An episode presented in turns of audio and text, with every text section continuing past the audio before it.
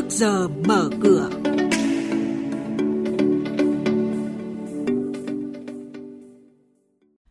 Thưa quý vị và các bạn, sau 3 tháng triển khai gói hỗ trợ lãi suất 2%, kết quả còn hạn chế.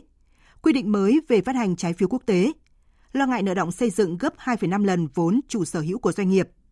Trên thị trường chứng khoán, viên giao dịch chiều qua, VN Index đảo chiều giảm 1,62 điểm.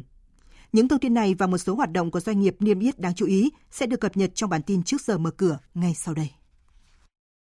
Thưa quý vị và các bạn, Phó Thủ tướng Chính phủ Lê Minh Khái vừa họp với Ngân hàng Nhà nước và các bộ ngành về việc triển khai gói hỗ trợ lãi suất 2% đối với doanh nghiệp, hợp tác xã, hộ kinh doanh theo Nghị định số 31 năm 2022 của Chính phủ.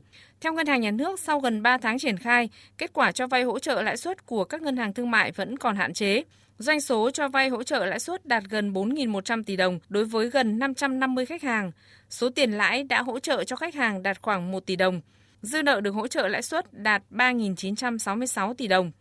Phó Thủ tướng Lê Minh Khái giao Ngân hàng Nhà nước sớm thành lập một số đoàn công tác có sự tham gia của các bộ ngành liên quan để tiến hành khảo sát tình hình triển khai thực hiện của các ngân hàng thương mại, nắm bắt các vấn đề đặt ra trong thực tiễn để kịp thời có các biện pháp xử lý khó khăn vướng mắc của cơ sở. Ngân hàng Nhà nước vừa ban hành thông tư số 10/2022 hướng dẫn về quản lý ngoại hối đối với việc phát hành trái phiếu ra thị trường quốc tế của doanh nghiệp không được chính phủ bảo lãnh. Thông tư nêu rõ, cơ sở để xem xét xác nhận đăng ký khoản phát hành trái phiếu quốc tế là giá trị khoản phát hành trái phiếu quốc tế nằm trong tổng hạn mức vay thương mại nước ngoài tự vay, tự trả hàng năm do Thủ tướng Chính phủ phê duyệt. Tổ chức phát hành tuân thủ và đáp ứng đầy đủ các quy định hiện hành về điều kiện vay nước ngoài, quản lý ngoại hối đối với hoạt động vay, trả nợ nước ngoài không được chính phủ bảo lãnh, các quy định hiện hành của pháp luật về chào bán trái phiếu doanh nghiệp ra thị trường quốc tế. Tình trạng nợ động xây dựng đang khiến các doanh nghiệp xây dựng, đặc biệt là doanh nghiệp vừa và nhỏ, đứng trước nguy cơ phá sản nếu không thu hồi được nợ. Có những công trình đã xong hơn 20 năm vẫn chưa đòi được nợ, số nợ động gấp 2,5 lần vốn chủ sở hữu.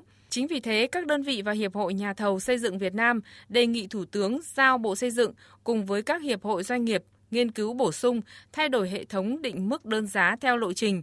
Trước mắt, bổ sung các định mức chưa có và điều chỉnh từng bước cập nhật với công nghệ xây dựng mới. Hiện các công trình xây dựng của Việt Nam, đặc biệt các công trình vốn đầu tư công đều sử dụng hệ thống đơn giá định mức do Bộ Xây dựng ban hành làm căn cứ cho cả khâu lập tổng mức đầu tư và thanh toán cho dự án ở tất cả các loại hình công việc. Trên thị trường chứng khoán, phiên giao dịch chiều qua, đứng trước ngưỡng cản mạnh 1.280 điểm và thiếu vắng nhóm dẫn dắt, cũng như sự thận trọng dâng cao trong phiên đáo hạn phái sinh tháng 8 đã khiến thị trường có phiên đảo chiều mất điểm ở những phút cuối. Kết thúc phiên giao dịch chiều qua, VN Index giảm 1,62 điểm xuống 1.273,66 điểm, hn Index giảm 1,4 điểm xuống 301,19 điểm, còn Upcom Index cũng giảm 0,22 điểm xuống 92,85 điểm. Đây cũng là các mức khởi động thị trường phiên giao dịch sáng nay. Quý vị và các bạn đang nghe chuyên mục Trước giờ mở cửa. Thông tin kinh tế vĩ mô, diễn biến thị trường chứng khoán, hoạt động doanh nghiệp niêm yết.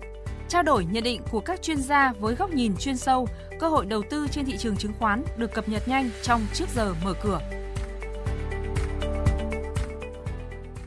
Xin chuyển sang thông tin nhà đầu tư cần lưu ý, Tập đoàn Dầu khí Quốc gia Việt Nam PVN vừa có báo cáo gửi Thủ tướng Chính phủ về cơ hội đầu tư tổ hợp lọc hóa dầu và kho dự trữ quốc gia dầu thô, sản phẩm xăng dầu tại khu công nghiệp dầu khí Long Sơn thuộc tỉnh Bà Rịa Vũng Tàu. Khái quát toàn bộ tổng mức đầu tư cả tổ hợp, PVN cho hay giai đoạn 1 sẽ cần vốn từ 12,5 đến 13,5 tỷ đô la và giai đoạn 2 là gần 5 tỷ đô la.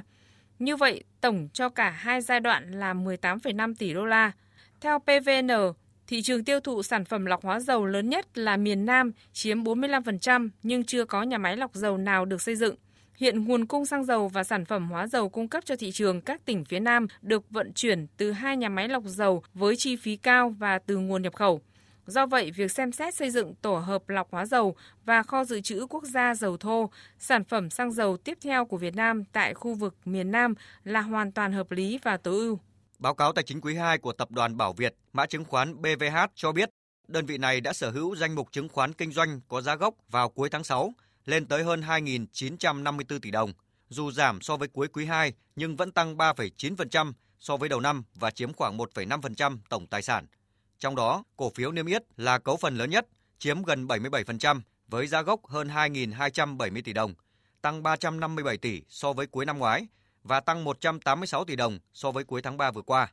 Các mã chủ lực trong danh mục cổ phiếu kinh doanh của tập đoàn này là CTG, MBB, TCB, VNM, POW và VNR.